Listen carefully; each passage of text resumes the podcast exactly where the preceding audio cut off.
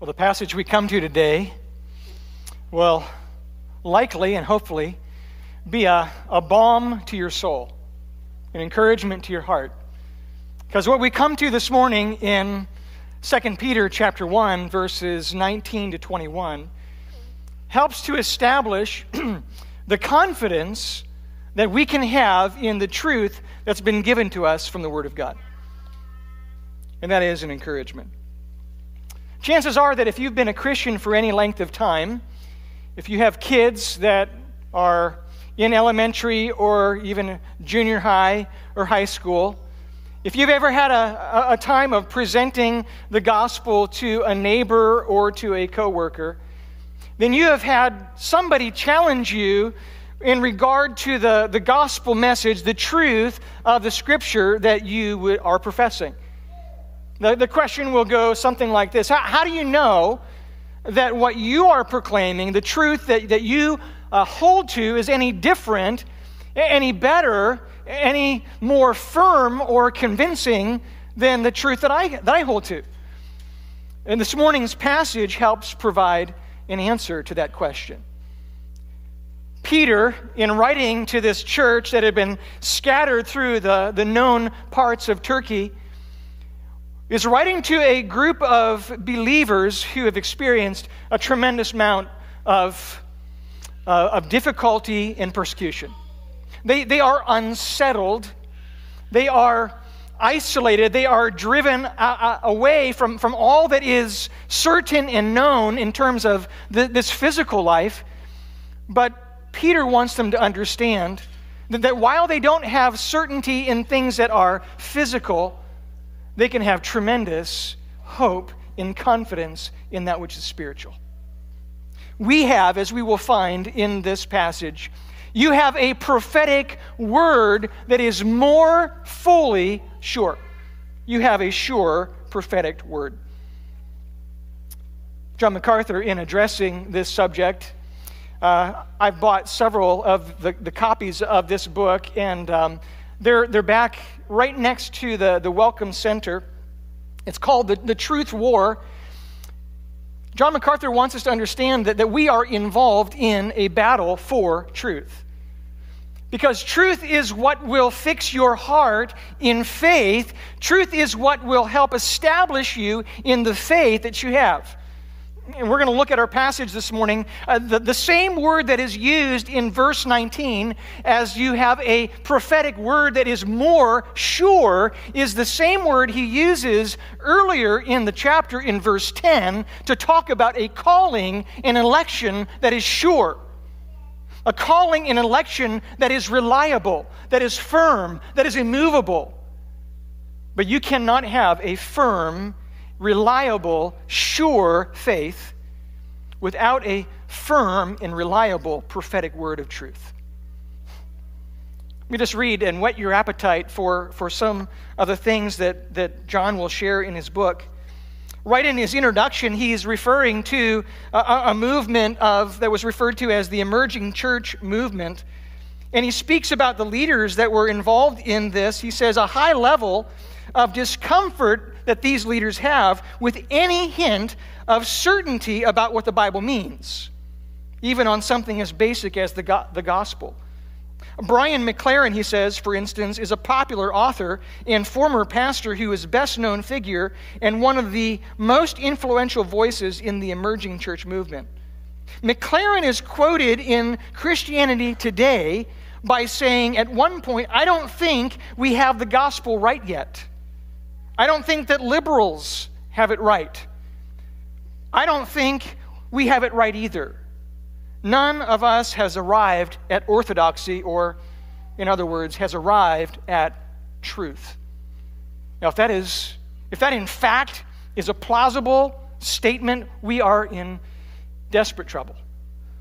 Because you can't have sure faith, you can't have a calling, an election that is sure unless you have a gospel and a prophetic word, a truth of the word of God that is sure. We are hopeless without the credible, infallible, trustworthy, and dependable word of God.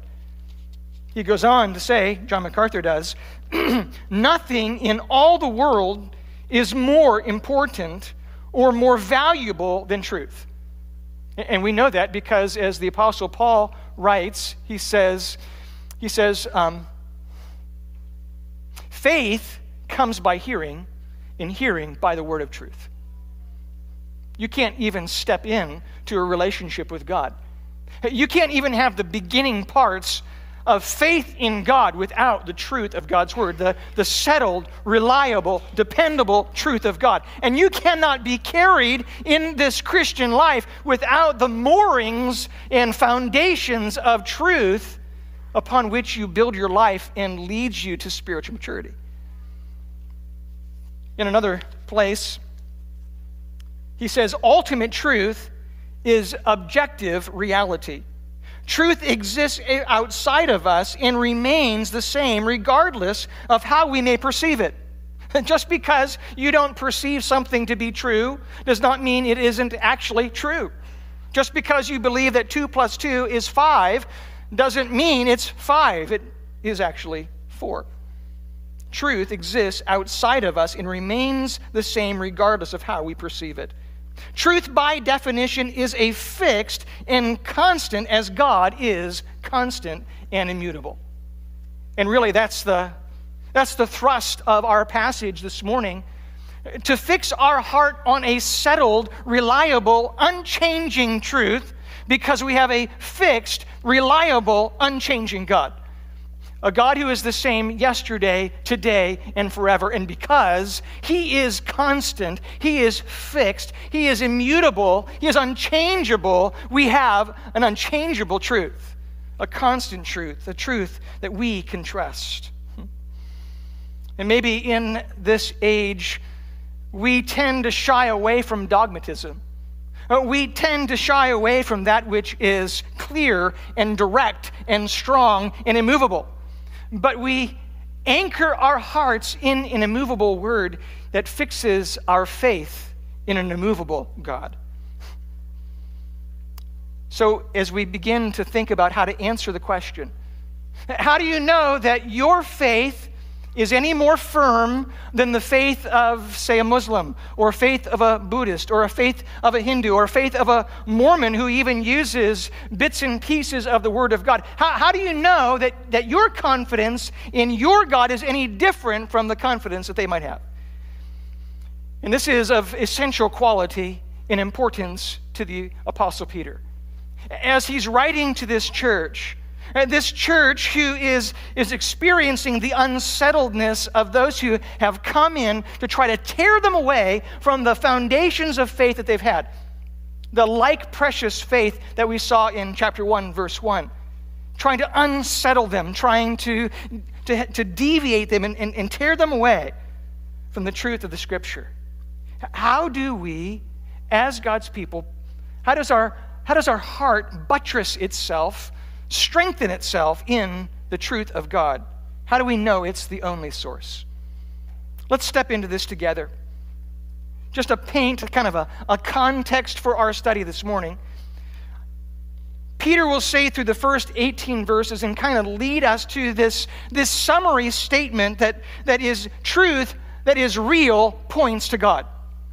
Truth that is accurate, truth that is genuine, authentic, is truth that points to God. Because all of truth exists to lead the creatures of God to worship of God, to the glory of God. 1 Corinthians 10:31 whether therefore you eat or drink or whatever you do do all to the glory of God. And the, the heavens as we saw in Psalm 19 the heavens declare the glory of God. Everything that exists as truth is meant to lead us to God.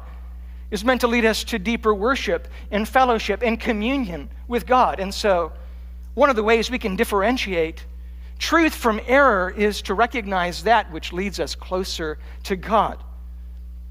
We see that through the, the first several verses as Peter is describing the quality of faith that has the indwelling power of God. Truth will show the indwelling power of God. That's our first subpoint this morning. And since you have an unchangeable truth, and since you have an unchangeable God, then the qualities of those who follow after God will be consistent. Uh, the qualities that follow after God, that, that have a heart that is directed by God, is, that, is, that is indwelt by the power of God, will show the consistent evidence of that indwelling power. In verse 14, Peter wants this church to recognize that he is not one who is, excuse me, that he is one who is putting off his body. He's coming to the end of his life.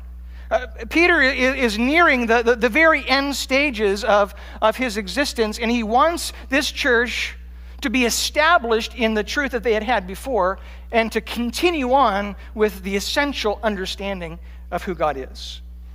These are essentially his parting words. This is what he wants to leave them with. This is what he considers to be of utmost importance. He's concerned about the false teachers who've come in. He's concerned about the influence that they have in, in pulling these young believers away from the Lord. The, the truth that they had from the very beginning. He refers to that in verse 12. It was the truth that they knew and a truth that they had been established in. Well, how would they know who to believe? How would they know who to follow? How would they know as, as young believers who to trust? Well, they would know because of the evidence of the indwelling power of God that would lead and demonstrate itself in certain qualities. This power of God that would, as we see, saw in verse 4, would help them to escape the corruption of the world an otherworldly, outside of you kind of power that will help you to do what you can't do in and of yourself. You can only do from and with the power of God. Those, as he also says in verse 4, who show the evidence of divine nature. So look for these qualities, he says in verses 5 to 8. Look for the evidence of the Spirit, the power of God in their life faith and virtue, a growing knowledge and awareness of God, a self control, a perseverance, a godliness, a brotherly affection, and love that will demonstrate itself in, in ever increasing qualities as they come to know God more and, and grow in their relationship with Him. These qualities will be theirs and will abound in them, and then they'll know these are people who are indwelt by the very presence and power of God. These are people I can follow. These are people I can trust. Their life points to God. It will also be evident in those who believe in the precious promises of God. And not only do they have the indwelling spirit, not only do they show the, the work of God's power in their life, but, but they will be those who believe in the precious promises of God. We saw that in verse 4 as well. That God has granted to them what he refers to as precious and very great promises. And you see, the goal of these false teachers, these false prophets, was to call into question the integrity of God, to call into question the reliability of his promises in the scripture. Of course, this has been the age old strategy of the enemy. The age old strategy of the enemy, going all the way back to the garden, was to call into question the, the words of God. Remember, Satan comes to Eve and says, Has God really said? Is God trustworthy? Are his words dependable? Are they clear? Did you understand them appropriately? And here Peter refers to the promises that, that brought them into faith. Verse 4 so that through them you may p- become partakers of the divine nature. Those promises about the, the coming and fulfillment of the, the, the coming of Messiah, what he would do to, to rescue uh, sinners and draw them into relationship with him. But once they move from conversion, now they can anticipate as believers something that's coming at the end.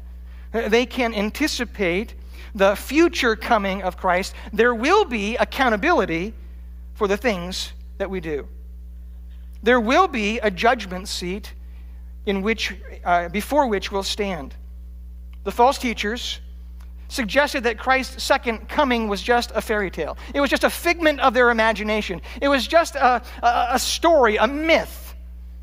In 2 Peter chapter 3, verse 4, we see them speaking sarcastically, Where is the promise of his coming? He's made all these great and precious promises, but he's not really reliable. He's not really dependable. You can't really trust what he says. They want to call into question the promises of God because they want to assert themselves as the credible source, as the truth source. We find uh, an, an, a reference to promises here in verse 16 as well, chapter 1, verse 16. Peter picks up, up this theme and he'll now carry this through for us through the rest of chapter 1.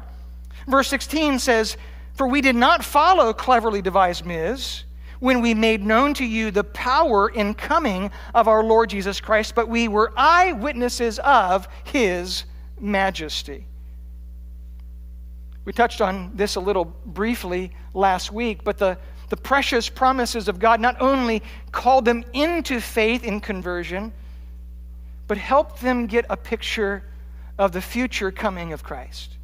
Help them get a sense that Christ would come and Christ would accomplish his purposes on this earth to Abraham, Isaac, and Jacob, and to David to set up his throne and to put down his enemies. He would come in power in, in his coming. This word for coming is the word parousia, which is used at least 16 times in the New Testament to describe not the first coming of Christ, but to describe his second coming, the, the powerful coming of Christ. And this truth was confirmed for Peter and James and John on the Mount of Transfiguration. And they got to experience a taste of what that future glory would look like. The promise of that future, glorious, majestic, triumphant, powerful deliverer that's promised in the Old Testament showed up for them in a, in a glimpse as they got to see it on the Mount Transfiguration, as the majesty of God uh, filled the, the, the radiance of Christ, and they got to see it as eyewitnesses. They were there. It confirmed the testimony of the scriptures for them. It was also confirmed through audible testimony, as God would say, This is my beloved Son, with whom I am well pleased. The confirmation of the Father on his Son, This is my Son, in whom I am well pleased. We'll make a reference to Psalm chapter 2 Psalm 2, which is a, a messianic psalm, which, which begins, Why do the nations rage and the peoples plot in vain? And, and later on in the psalm, you, you will see that, that God states emphatically, He says, I have set my king in Zion, my holy hill. I will set up the decree. You are my son, it says, Today I have begotten you. You will rule them with a rod of iron. You will dash them in pieces like a potter's vessel. That's what Christ will accomplish in the future. And these apostles, Peter, James, and John, got to see a foreshadowing of that, a taste of that. And that truth about Christ helps to point them to God. It confirms that, in fact, the truth that we know about God in the Bible is a differentiating kind of truth because it points to God Himself. This truth is fixed. Another way we know that the truth of God that we have in the Bible is a truth you can depend on. As he will now move into verses 19 to 21, we're going to see that this truth does not depend on personal experience. It's a truth that doesn't depend on personal experience, and, and that should be a breath of fresh air for all of us in this room. Because none of us have had the experience that Peter had, Peter and James and John had, of seeing the majesty of God on the Mount of Transfiguration. And Peter essentially is saying the same thing to this church. While they were still very close in proximity and nearness in terms of, of time, they didn't have the privilege or the opportunity to see what Peter saw. But he wants them to know you don't have to experience the same things to enjoy the benefits of the truth that God has given to us. Notice verse 19 we have the prophetic word more fully confirmed. You don't have this experience, the experience that, that I have, but you're not at a disadvantage. You can enjoy the Christian life because you have the prophetic word, which is able to, to carry you and establish you in the faith. Peter uses this, this definite article, the prophetic word. Which word is he referring to? Every time the definite article is used in the New Testament, it is, it is pointed to something specific, something known. And here it's pointing to the scriptures. We, we find that in verse 20. No prophecy of Scripture comes from someone's own interpretation. The expression, the prophetic word, is, is meant to help us understand the, the full composite of the Old Testament Scriptures. That is the, the truth that Peter is referring to.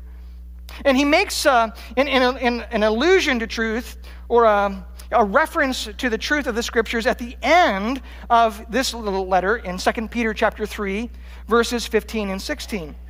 When he is speaking about the Apostle Paul, notice, turn there with me just for a moment, chapter 3, verse 15. And count the patience of our Lord as salvation, just as our beloved brother Paul also wrote to you according to the wisdom given him, as he does in all his letters when he speaks in them of these matters there are some things in them that are hard to understand, which the ignorant and unstable twist to their own destruction as they do the other scriptures. In this, in this uh, passage, Peter is wanting to help the church understand the Old Testament scriptures are, are, are a part of the, the fully confirmed prophetic word, but also the scriptures that what he'll refer to in the the rest of this passage, the, the, the scriptures that are inspired by God as they were for the Apostle Paul. Those are scriptures too. In this way, Peter is saying, I had an experience. I had a great experience. It, it confirmed that word for me, it, and it confirms the word as I, as I bring it to you. But it's not something that you need for yourself in order to have everything that's available in the Christian life. You need to enjoy and build your life on the sure prophetic word of the Bible. He makes the same point in 1 Peter, his first letter, verses 8 and 9, when he says, Though you have not seen him, you love him. Though you do not now see him, you believe in him and rejoice with joy that is inexpressible and filled with glory, obtaining the outcome of your faith, the salvation of your souls. They received this faith even though they didn't see Jesus himself. They didn't have the experience that Peter had in hearing the words of Christ, in seeing the miracles of Christ, of, of spending time in relationship and in physical contact with Christ.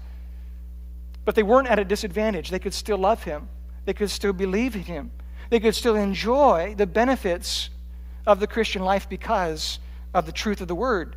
We see that in 1 Peter 1:23. He says, "Since you have been born again, not of perishable seed, but of imperishable, through the living and abiding word of God." It's the word you have.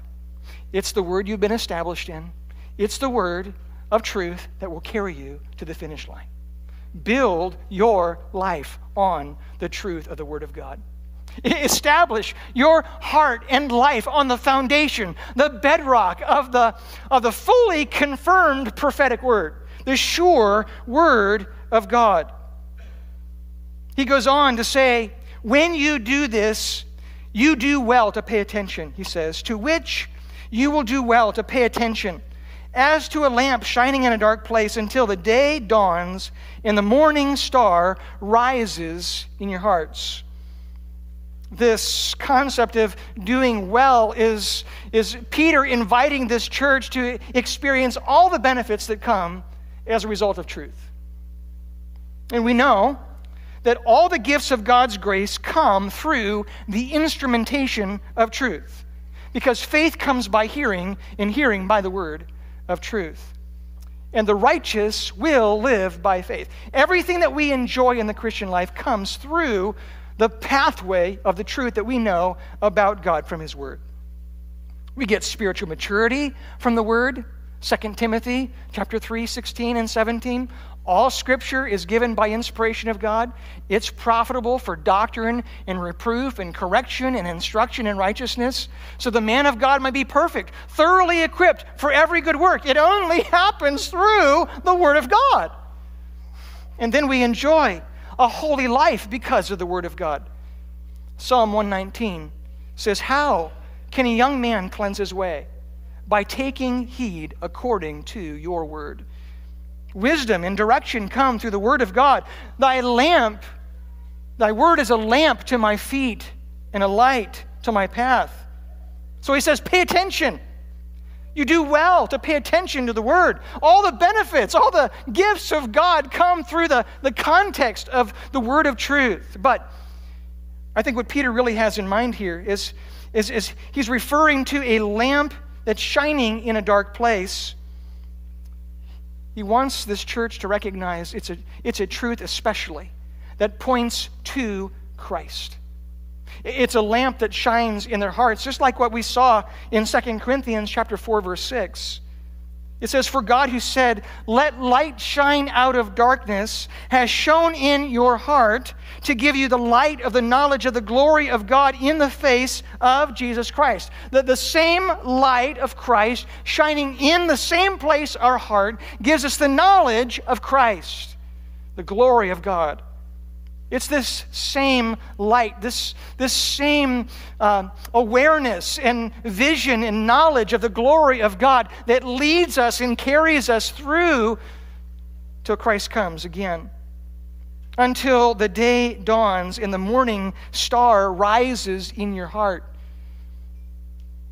Revelation chapter 2 refers to this morning star. Jesus at the end is, is, is giving uh, some instruction and encouragement to the churches that are, that are struggling. He, he writes to them and says, The one who conquers and who keeps my works until the end, to him I will give authority over the nations, and he will rule them with a rod of iron. That should sound familiar. That's Psalm 2. That's a messianic prophetic psalm showing up here as the words of God are confirming that he will accomplish what he has said back in Psalm 2. He will rule them with a rod of iron. And as when earthen pots are broken in pieces, even as I myself have received authority from my Father, and I will give him the morning star. What is or who is the morning star? We find from Revelation chapter 22, verse 16, Jesus, in speaking about himself, says, I am the root and descendant of David, the bright and morning star the purpose of the prophetic witness. The whole point of truth is to lead you to a greater appreciation, a greater love to Jesus. And when Jesus comes again, that light that had started to shine in your hearts at the point of conversion. You, you, you got to see the, the light of the glory of the gospel of Christ in your heart. And then what you saw in the Word, you'll see in actuality when Christ is before you and standing and present. That morning star will shine in your heart, and a faith will become sight as you will see Him for yourself. All the experiences that Peter and James and John John had on the Mount of Transfiguration, we will have those who believe as the morning star comes and Christ will give himself to you in fuller ways. We'll enjoy and experience the beauty and wonder of that truth. Several years ago, I heard this story. It was actually while I was in high school and living in Cedarville, Ohio. And, uh, and at the time, um, the Cedarville basketball team would, would, would take their basketball team or parts of their basketball team to the Philippines. And, and, and they would do uh, like basketball clinics and use that as an opportunity to share Christ with those who came to play basketball. Um, while they were there, the, they, they couldn't get all the way to the shore, and so the boat that was bringing them to this remote island kind of stopped about 200 yards away from the, from the actual shoreline and dropped them off, and they, they kind of stood in, in knee deep water. And the, the person who was driving the boat said, See that light right there? Don't take your eyes off that light. They got into the water, like that, that's, that's, that's pretty easy. But as they started to walk through the water, they, they began to see, so this next picture, the bioluminescent planktons. And anyone who's had any experience with that or never had any experience with that will be fascinated with this luminescent water that's floating by. And all of the the men on the basketball team were distracted and looking at this water and playing around. And 30 minutes went by, and then they looked up to make their way to their destination. And as they looked around, they realized there weren't just one light, there were hundreds of lights around them boat lights and fishing lights, and they did not know where they were. They were totally disoriented. One man on the team said, that's the light. How do you know that's the light? Well, I know that's the light. I have not taken my eyes off that light because I can't swim.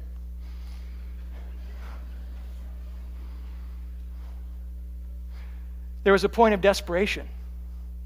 It was a matter of urgency. He wasn't going to take his eyes off the light. He wasn't going to be distracted by the the counterfeit lights, the lights that didn't matter. There was an, an essential nature to his own commitment to that light and to that light alone. And we who believers, we who are believers, must fix our eyes on the light of Christ that is originally shown into our hearts by the initiation of God. We cannot allow our vision to be distracted by other lights. It is a matter of urgency, especially as we seek to call others to safety, to preservation, and to eternal life with God. We must point them to the light. And when the light dawns, we will see the morning star that will dawn in our hearts. The light of Christ will be reality for us. We don't need to count on our experience. We don't need experiences in order to enjoy the benefits of faith in God. Truth, also, that is genuine, is not open to personal interpretation. It's not dependent on personal experience, and it's not open to personal interpretation. He says that in verse 20. Knowing this, first of all, that no prophecy of Scripture comes from someone's own interpretation. This word for interpretation is a hotly debated word, but I think the, the, the, best way to describe this is, is, the, is the rendering that we see in our text. Interpretation that, that, that really doesn't refer to origination, We'll get to that in verse 21. Not the origination of the word or the truth itself, but one, the truth that we have is a truth that is interpreted properly through the lens in the context of other scripture. It's proper interpretation of prophecy that is given. Peter is likely attacking his opponents that would integrate prophecy to support their own views. Uh, they would lift the passages that they liked out of context and they would apply them to their own situation. I'm sure we've all had conversations with individuals who have done that, and probably we have been guilty of the same thing ourselves. These are the very things that, that we just read about at the end of 2 Peter chapter 3.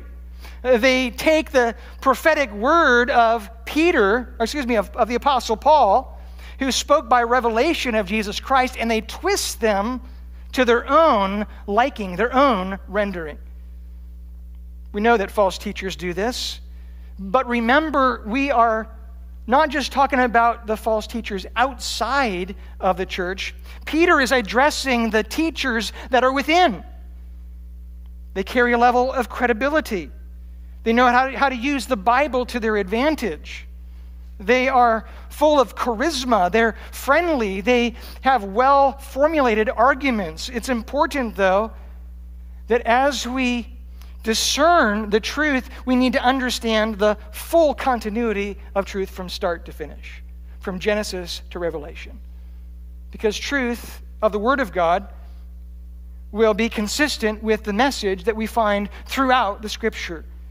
You can know and understand the truth by knowing the Bible.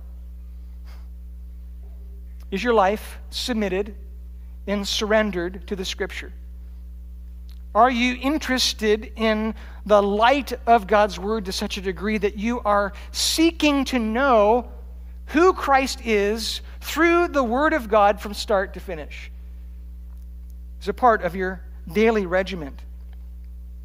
We've often been in Bible studies, perhaps. Maybe you've been in Bible studies. I probably have led some Bible studies that have started with this question What does this mean to you? Well, what it means to you is really irrelevant. What matters is what it means to God. What matters is the truth that God is communicating for us to know. And as we are submitting ourselves to the truth that He's given to us and not importing our own understanding, but allowing ourselves to be yielded to the truth that He has given and not to force on the text our own views. For example, we really like the sovereignty of God. We really like to talk about how God is in control up until the sovereignty of God confronts my ability to choose, confronts my ability to do what I want to do, confronts my, my understanding of the hard things that have come into my life. Uh, we, we like the sovereignty of God uh, until we are confronted by situations, criticism, injustice, oppression. As long as it doesn't ruin my comfort, then God can be just as sovereign as we want Him to be. As long as He doesn't stand in the way of my sin or the things that I really enjoy, then God is sovereign. But we need to allow God's sovereignty to govern every part of our life. Confession for me this week is this is something that God has really been trying to help me with. Because when things happen that are out of my control, my tendency is to complain. I know that none of you are like that. My tendency is to criticize. My tendency is to defend. My tendency is not to rejoice or to be thankful. But those who believe in the sovereignty of God will seek to commend faith in God through the way they respond to those situations, especially the ones they don't like. Truth is that which helps us to understand that it's not open for personal interpretation. And finally, truth does not originate from personal initiative. Does not originate from personal initiative. For no prophecy was ever produced by the will of men, but men spoke from God as they were carried along by the Holy Spirit. Now, the, the really crazy part about that statement is that Peter actually gives us. Um, he gives us an example of how this happens in our text. When he talks about the morning star that rises in our hearts, he's actually referring to not just what we'll find in, in the, the book of Revelation, but it has some, some, some roots or some anchors that go all the way back to Numbers 24, verse 17. And if you remember Balaam, you remember Balaam was a prophet for hire. And throughout all of the Old Testament, and then in two weeks' time, we're going to find out that Balaam is one of the examples of that uh, of a person who will be condemned because of speaking in a way that comes against God. In Numbers 24 17, in one of his prophecies, he says, See him, but now, but not now. I behold him, but not, sorry, my, uh, but not near. A star shall come out of Jacob, a scepter shall rise out of Israel. It shall crush the forehead of Moab and bring down all the sons of Sheth. Now, how is it possible for a prophet who the rest of the Old and New Testament refer to as a false prophet to actually speak for God? Well, it's because the prophecy that we get isn't dependent upon the prophet per se, it's dependent upon divine revelation of God. That God, in that moment, spectacularly used Balaam in spite of his wickedness. God is able to use Cyrus to speak inspired scripture. He was able to use Nebuchadnezzar to speak inspired scripture. This is just a. Uh, uh, what do I say? Maybe an example.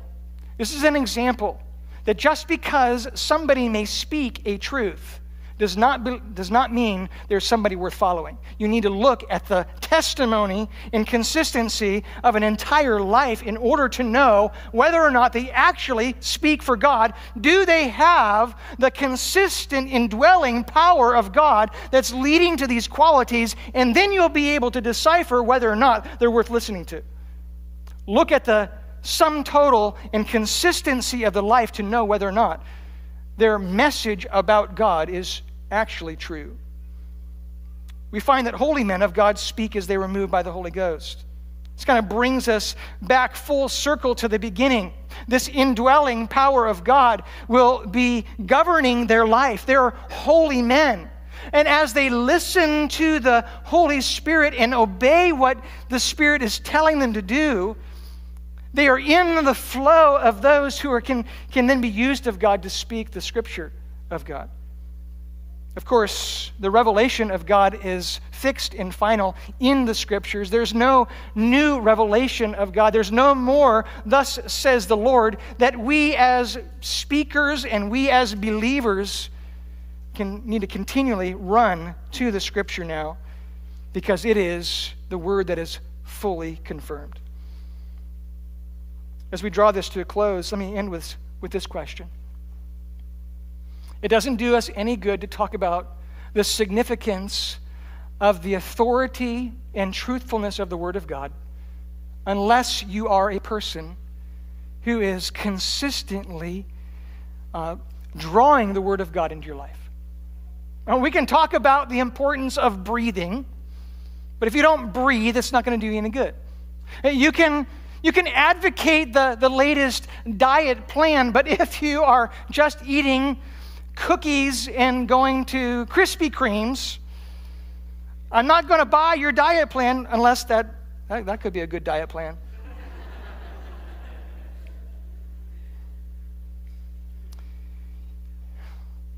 For those of us who talk about the significance of the scripture, who advocate its truthfulness, who talk about the significance of its a word that is fully confirmed, not based upon experience. It will be the kind of word that we will consistently seek to know. We will invite the Scripture into our life. We will invite the Holy Spirit to convict us of the truths that we know and address the parts of our life that are out of step. We will allow the truth to help us to grow and abound in the qualities that Peter has addressed earlier in this letter. Are we those who give lip service to the importance of the word? Or are we those who Jesus will refer to as wise men who build their house on a rock? Those who hear the word of God and do it. Those who know the word of God and apply it. Those who surrender their life to the sovereignty and lordship of God to say, What you say, Lord, I will do. May God help us. Lord, we thank you for the word that you've given to us, and you've put in all of our hands the fully confirmed prophetic word, the word of God. Thank you that it is fixed, it's complete, and that we can know it and we can act on it. Help us to be faithful day by day, to live it out in our life, and to, and to proclaim the true and clear and direct words of God to the people around us, to invite them into a relationship with the morning star. And may that light shine in their hearts to help them see the light of the gospel, the glory of God in the face of Jesus. We pray. Amen. Thanks for coming. God bless you.